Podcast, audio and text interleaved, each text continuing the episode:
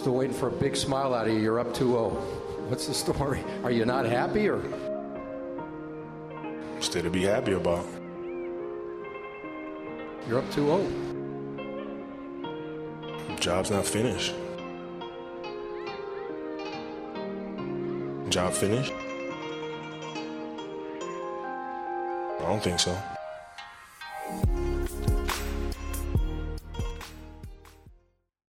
If all else was equal, would you still be doing the job you're currently doing? If the answer is no, then what would you be doing? One day at work, the team I worked for decided to book a conference room to collaborate on a project. After working through the morning in this conference room, we decided to take a team lunch break. This was when someone randomly asked the question to everyone in the room What is your dream job if all else was equal? Everyone went one by one explaining what their dream job would have been, assuming they all paid the same and money was not an issue. I don't recall exactly what everyone's answers were, but the one thing I do remember is that none of them chose the job they currently were in. They didn't even choose anything remotely close to what they actually chose to do in life. Now, maybe that is obvious. Maybe no one would choose the job they're currently doing if it wasn't for the money and if they could pick any alternative.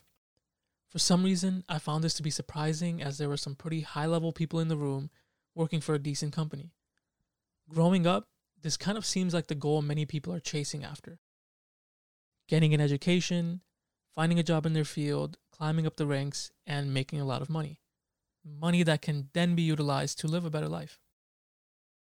It is becoming clearer to me as my journey continues that although this is a goal many have, it may not be their ideal scenario of going through life, and they may instead be doing it out of necessity and lack of alternatives. Studies show that 51% of American workers are not satisfied with their jobs. Now, to clarify, this study was conducted in 2019 by the Bill and Melinda Gates Foundation. I couldn't find concrete studies posted yet for 2020, but the ones I did find still had numbers hovering in the 40 to 50% range, with job security becoming a growing issue for many individuals on top of satisfaction. Now, for some people, it may very well be that they're working in the job they love, regardless of the money. And honestly, more power to them, and I would love to speak to more individuals like that so I can understand what they did to find that perfect fit of a job and how we can help future generations in doing the same. Going back to the story, however, eventually the room turned to me and asked me what I would do in this dream job scenario.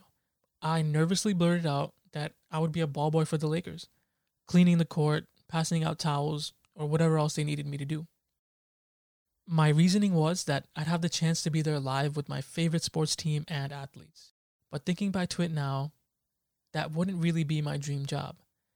I'd love to watch the game sitting courtside every night, but I don't think I'd enjoy cleaning the court every other possession or timeout. If all else was equal, maybe I'd spend more time writing, or maybe I'd put more time and effort into making content like this podcast or filming videos or maybe even opening a gym assuming that in this dream scenario, the capital needed to do so would be provided. But the more I think about this question, the more I don't know what my answer is. It could be that if I did drop everything and try to be an author or full time content creator, I'd loathe it. It's possible that opening my own gym could lead to stress that I can't even fathom right now. Dreams can go bad, and that's why nightmares exist. The grass will always seem greener on the other side, and I feel the one true way to find out which is greenest is to try them all. Whether your dream scenario, your current situation, or something in between ends up being the right one for you, odds are you'll never truly know unless you give them all a fair shot. Now, of course, in the real world, this money not being an issue thing is a big factor in why we can't try an alternative path from the one we're on. But if we're currently on the path that is supposed to bring in money and a better life, then why are many not satisfied? Why did a room full of people that hold positions I'll probably end up in if I continue down this path go in completely opposite directions when asked about their dreams? Why is it so normalized that the thought of living a life where we are in our dream scenarios is just that a dream? There's a famous quote by Oscar Wilde that I feel summarizes this pretty well, and it goes To live is the rarest thing in the world. Most people exist. That is all. Oh, anyways, it's time for me to go to work. Enough daydreaming, I guess.